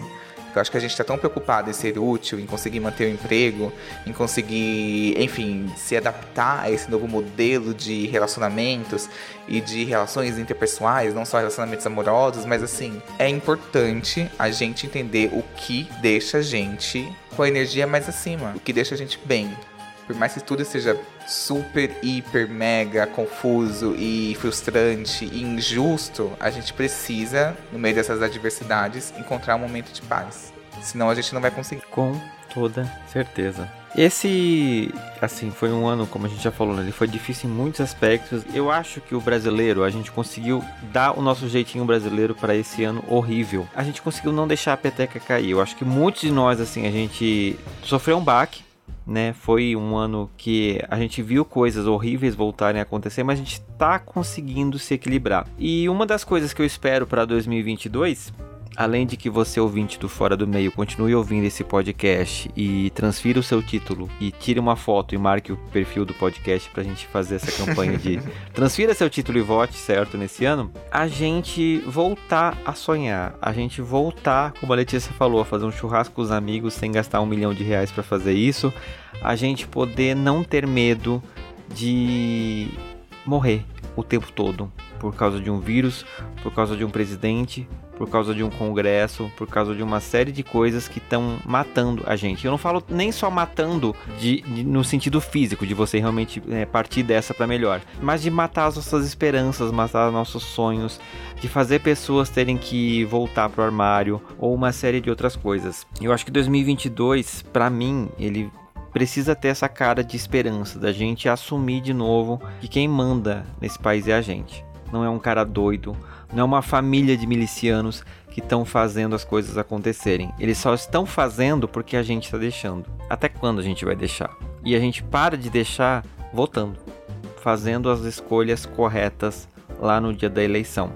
Parece muito bizarro, parece muito longe, parece muito X, mas não é. A gente está vendo isso hoje. Então, o poder da escolha é isso que a gente precisa pensar. E é isso que fica de mensagem pra gente nesse ano. A gente falou bastante Posso disso nesse? Oi? Posso fazer só uma adenda nessa tua fala? Sim. Bem rapidinho. Emicida já disse, na situação que o Brasil tá, esse país já era pra estar tá pegando fogo. Sim, exatamente. E por que não tá? É isso que eu queria saber. Por que não está? Se a gente tem a Amazônia pegando fogo, se a gente tem museus pegando fogo, por que, que o que é pra pegar fogo não pega? O que, que a gente tá fazendo para mudar isso?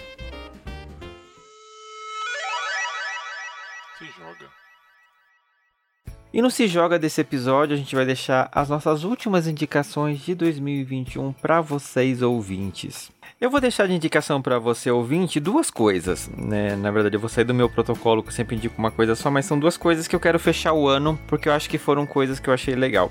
A primeira delas é Cidade Invisível, que é a série da Netflix. Sim, eu estou atrasado. Sim, eu estou indicando essa série em dezembro, porque eu só comecei a vê-la agora. Como eu disse, eu tive umas questões né, no começo desse ano que me deixaram meio assim, não vou ver determinadas coisas para não me dar gatilhos.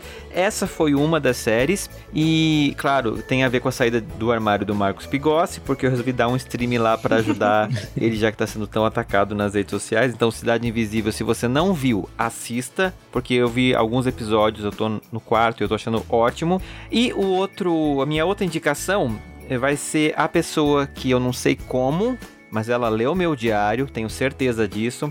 E ela fez isso para escrever algumas músicas do disco Ancient Dreams in a Modern Land, que é o título que deu origem a esse episódio, que é o disco da Marina ex The Diamonds. Então é um disco muito gostosinho, ele tem umas pautas muito boas que falam sobre a pandemia, inclusive sobre feminismo e Marina, eu também tô cansado de viver no mundo dos homens. Fica aqui a minha indicação pra galera. Convidados, o que, que vocês deixam de lição de casa pra audiência do Fora do Meio? Eu vou deixar duas indicações. Primeiro é um Instagram que chama Sapa Despatronizada, que é da Miri Costa. É, faz um conteúdo de uma sapatã preta, gorda, e aí ela fala de assuntos sérios, também fala de assuntos engraçados. Assim, outro dia eu tava vendo uma live dela falando de dates que deram ruim, e ela é maravilhosa. E Outra coisa que eu pensei em indicar, que eu tô vendo, que tá muito bom, é a quinta temporada, que vai ser a última temporada de Insecure no HBO Max, que tá muito bom. E tá dando aquela dorzinha no coração, porque essa série é absolutamente perfeita. E acho que era isso. Eu vou roubar, tá? Então, assim, porque eu aprendi a roubar, já tô aqui no, no Fora do Beijo já faz algum tempo. então. Não, mas é uma série. Eu vou indicar uma série, vou ser bem rápido, Fernando, desculpa. mas eu vou indicar uma série que se chama A Roda do Tempo, que tá disponível lá no, na Amazon Prime. E pros incautos, ela é uma série que se passa num futuro pós-apocalíptico, mas que se parece como uma fantasia medieval tá? E é uma série muito interessante e que é dominada por mulheres. Então é uma sociedade muito, se eu não me engano, muito matriarcal.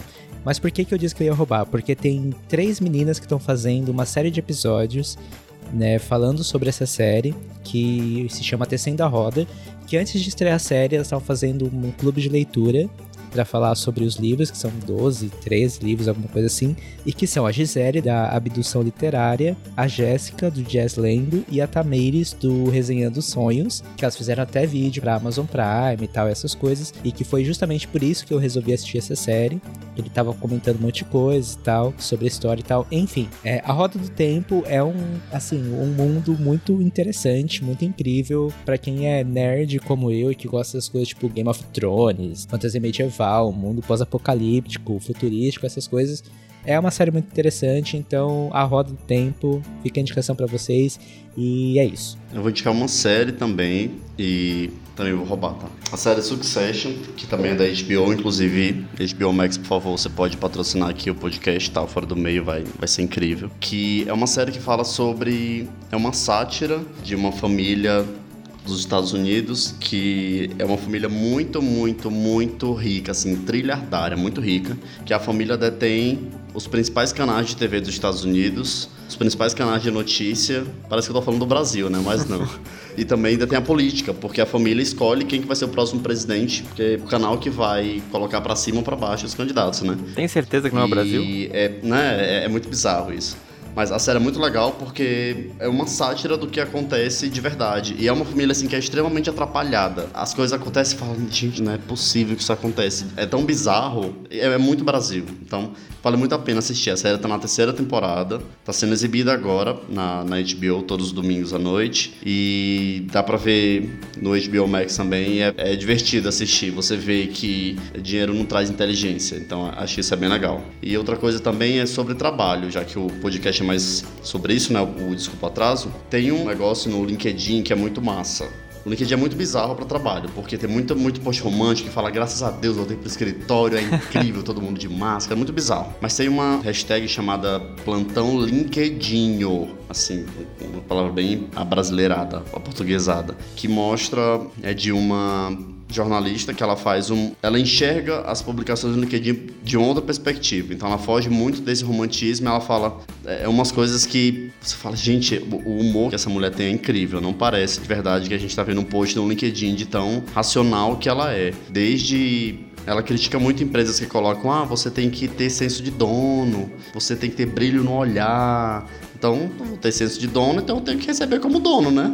Ajuda brilho muito. no olhar, então não preciso. Pois é, então assim, se eu tenho um brilho no olhar, eu não preciso saber uma ferramenta para trabalhar, né? Eu vou chegar lá só com um olhão de gato, assim, do gato do Shrek, assim, olhão super arregalado, com um brilhinho assim, tô contratado já. E é, é bem legal o jeito que ela comenta as notícias e os últimos acontecimentos também. Então, vale muito a pena conhecer de verdade LinkedIn. Se fosse uma coisa assim bizarra de ruim, eu não, não iria indicar, mas é, é bem bacana. É um em um milhão no LinkedIn, então vale a pena seguir lá o plantão LinkedIn. Tá na 27 edição, toda semana ela publica um. Então, se você ler tudo, você vai ter assim umas duas horas de muita diversão na, na sua vida. Eu só queria deixar claro que o Guilherme do Biscoito ele acabou de dizer que ele discorda de você. Beijo, Guilherme. Eu vou indicar algo bem pra alienar mesmo, que é bem divertido, algo do mundo da fantasia. É uma série que estreou na Netflix agora, que chama Arcane que é do universo de League of Legends, LoL. E assim, não jogo LoL, mas comecei a assistir assim, sem nenhuma pretensão, e é muito bom.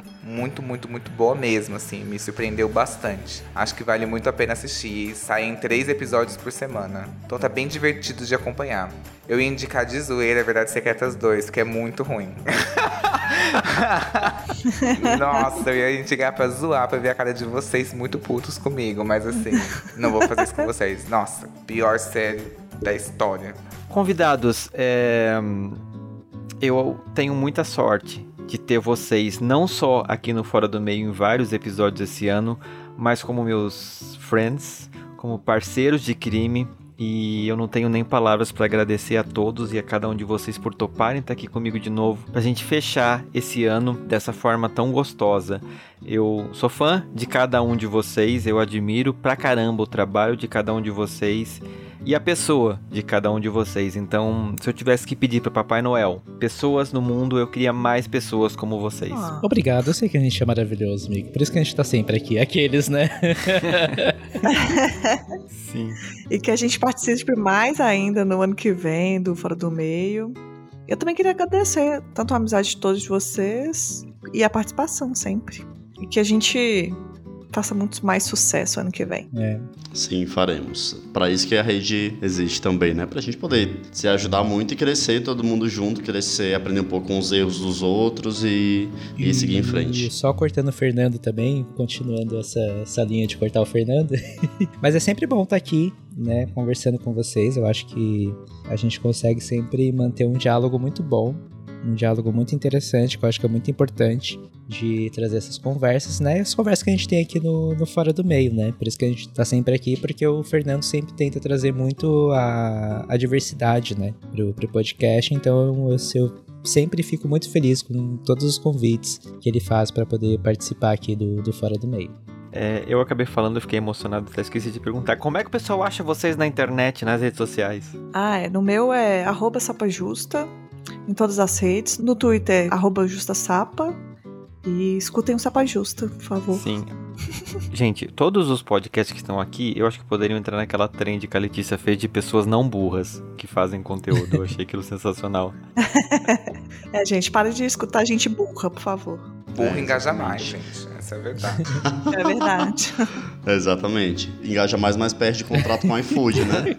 Aí não vale a pena. Não tenho contrato com o iFood, não faço conteúdo burro, mas você pode procurar o arroba Desculpa Podcast nas redes sociais, ou pode acessar o desculpapodcast.com.br. Lá você vai ver todos os episódios e também o resuminho do que aconteceu, todas as dicas que as pessoas falaram nos, nos programas. Então, super vale a pena, tá bom? Mais uma vez, Fernando, muito obrigado pelo convite, obrigado por essa mesa, por mais seja virtual, né? Uma mesa assim com muitas pessoas, com um cafezinho, uma aguinha, zaz. Então foi sensacional. Muito obrigado mesmo. De novo. Só, Fernando, mais uma e as pessoas me encontram na, na internet aí como arroba tanto no Twitter como no, no Instagram. É, eu não sou uma pessoa que tá muito ativa aí nas redes sociais e tal, essas coisas, mas quando dá eu apareço. E aí eu apareço bastante. Mas é isso, a, a frequência do FajoCast é o quê? A minha frequência. A frequência que eu quero, porque eu não quero seguir a frequência das redes, que se for das redes. E é isso esses locais que vocês me. Eu queria muito agradecer o convite. Adorei muito participar. Me senti muito mais leve. Olha só, veja só, eu tava aqui carregadíssimo, descarreguei tudo aqui, minhas prestações. tive uma positividade tóxica? Tive, mas assim, acontece, gente. Pode beirar nisso. Vocês me acham nas redes sociais, no Instagram e no Twitter, através do arroba controle underline Y. E lá você consegue achar o link pro meu podcast também, enfim. E é sobre isso e tá tudo, gente não se culpem. Exatamente. E antes da gente concluir esse episódio e concluir esse ano, eu quero primeiramente agradecer você que acompanhou todos esses episódios desse ano, que caminhou comigo todos esses dias e que, né, viu os altos e baixos que eu passei esse ano, me deu apoio, me deu força e fez a companhia que a gente precisa. E eu quero te convidar a começar um novo hábito em 2022. É principalmente você que nos escuta através de um aplicativo de música verdinho. Eu quero te convidar a migrar dessa plataforma em 2022. Por que, que eu estou falando isso?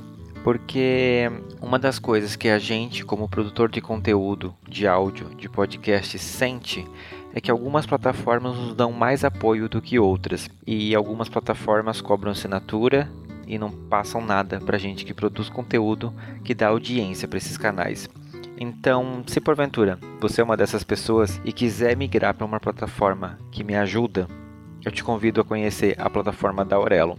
Lá, com o simples fato de você me ouvir, mesmo na versão gratuita, você ajuda esse podcast financeiramente, porque a Aurelo repassa uma parte do valor para nós. E se você assinar o aplicativo, uma parte do valor você pode escolher destinar para a gente. Além disso, na nossa página lá você consegue assinar esse podcast e ter acesso a conteúdos exclusivos. E outra forma de você ajudar é assinando o podcast, da mesma forma que fazem a Denise Mendes, o Anderson da Silva e a Beatriz Camargo. Aqui nos links do episódio tem todos os planos que você pode assinar, com planos a partir de um real. Se você me der um real por mês, você não sabe a diferença que faz no meu planejamento desse podcast. Então, vai ali embaixo, dá uma olhadinha e vem fazer parte desse time de colaboradores do Fora do Meio. Com um real por mês você me ajuda a manter esse podcast no ar em 2022. Eu te convido também aí nas nossas páginas onde nós estamos presentes, na página da Apple, dar cinco estrelas, fazer um comentário, ou se você nos escuta através do YouTube, deixa um comentário aqui nesse episódio falando o que, você achou dele, por que, que ele é importante para outras pessoas ouvirem. Porque essas duas plataformas usam esse critério de engajamento para mostrar a gente para uma nova audiência. E eu quero te fazer um último convite. A gente vai fazer no ano que vem o um episódio aniversário e eu quero te convidar a fazer parte desse episódio. Então, se você tiver interesse, manda uma mensagem para mim aqui no direct e vem fazer parte dessa história. Ouvintes, a gente está encerrando essa temporada, né, desse ano. A gente não vai se falar mais aqui no podcast até ano que vem. Mas eu quero desejar para vocês um Natal e um Ano Novo incrível. E que tudo isso que a gente falou de renovação e de esperança se torne realmente realidade, que essa virada do ano seja de fato uma virada de chave de vida para todos nós, inclusive, né, aqui a gente, porque a gente vai entrar num ano que vai ser o ano que a gente vai poder fazer a diferença. E, gente, deixa as mensagens pra, de vocês pra galera que tá ouvindo. Procure o seu tom. O único caminho possível é 13. Que negócio de procure o tom? O único caminho possível é o 13. O tom é 13. É isso. Negócio de tom. o show tem que Eu continuar. acho que assim, ó, fogo nos racistas, tá? E é isso. Vamos fazer revolução. Revolução não se faz na. Se faz na urna, mas não se faz na urna. Então, assim, bora queimar umas estátuas aí. Bora pesquisar o que, que é revolução Pegar de verdade. Revolução não é só na, na urna, não. Exatamente. Enfim, é isso. Bem Eles leve, pegam o fogo no rabo. Fernando tá se arrependendo de deixar É, o tá negócio livre leve, agora, tá né? bem Tranquilinho. Sim. É, ah, é, agora eu vou contar uma história aqui. Quando eu tinha 18 anos, aquele, né? eu comprei um cartão de Natal. Porque eu queria dar aquele cartão de Natal pro meu primeiro namorado. E aí eu guardei aquilo. E era um cartão que dizia o seguinte: Neste Natal, te dou de presente o meu coração. Mas você pode fazer o que quiser com um embrulho. E aí eu tava guardando esse cartão de Natal safado, assim, pro namorado. E aí, 18 anos, 19, 20, 21, 22, 23 anos, e aquele cartão passou a ser um símbolo do meu fracasso nos relacionamentos. Começou a ser uma coisa que, que mostrava, tipo assim, meu Deus, você tá 5 anos com esse cartão encalhado. E aí, o que, que eu fiz? Achei o primeiro doido que eu falei, talvez namore, e dei pra esse menino. Resumindo, o menino cagou pro meu cartão. Nem ligou, nem no ano. Dei no Natal, no ano novo ele já não tava mais falando comigo, ok. Mas me livrei do cartão.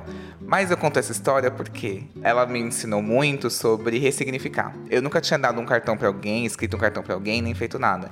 E esse ano eu fiz pra minha amiga que tá morando em Edimburgo, ela se mudou ano passado. E aí eu escrevi o cartão pra ela. E foi muito lindo escrever o cartão pra ela. Do nada, chegar um cartão de surpresa. Ela também mandou uma carta pra mim. E, gente, é muito legal receber uma carta do nada. Manda uma carta do nada pra um amigo seu. Você já tem o um endereço que você pediu um rap na casa dele, manda do nada, gente. Custa tipo 80 centavos no correio. Só dá o trabalho de até lá, que é realmente desgastante. Mas essa história sobre como uma primeira chance, como uma primeira vez, não significa que tudo vai ser ruim, né? Porque esses anos têm sido difíceis, que a gente não tem possibilidades. A gente pode mandar uma carta quando a gente quiser, mil vezes de novo. Eu posso comprar mil cartões e mandar para mil pessoas diferentes. 999 podem ignorar meu cartão? Podem, mas uma pessoa vai fazer valer a pena, sabe? Então é sobre a importância de ser grato pelas possibilidades. E dar cartão para quem merece, entendeu? Não fica gastando cartão com quem não merece. Esses vagabundos, tem muito vagabundo por aí. Y foi patrocinado pela Lady Gaga para fazer esse discurso. Isso não Sim, ele é italiano. Ele é Ai, italiano. gente, eu vi o Maurício no chão ali da rua e, nossa, eu falei, o que que eu fiz? Meu Deus, fanfiqueira. E é isso, gente. Eu quero agradecer demais, né, você ouvinte que nos acompanhou nessa temporada. E até ano que vem. Beijo. Tchau. Tchau, tchau. 13. 13. Beijo. Beijo. 13. Pote 13. Até ano que vem. Fazendo, aí alguém escuta esse podcast um dia antes, é o quê? Boca de urna, vai presa. A Letícia vai presa, fazendo boca de urna. E vou com orgulho, ó. Vou fazendo assim, ó. Lula lá. Beijo. Tchau.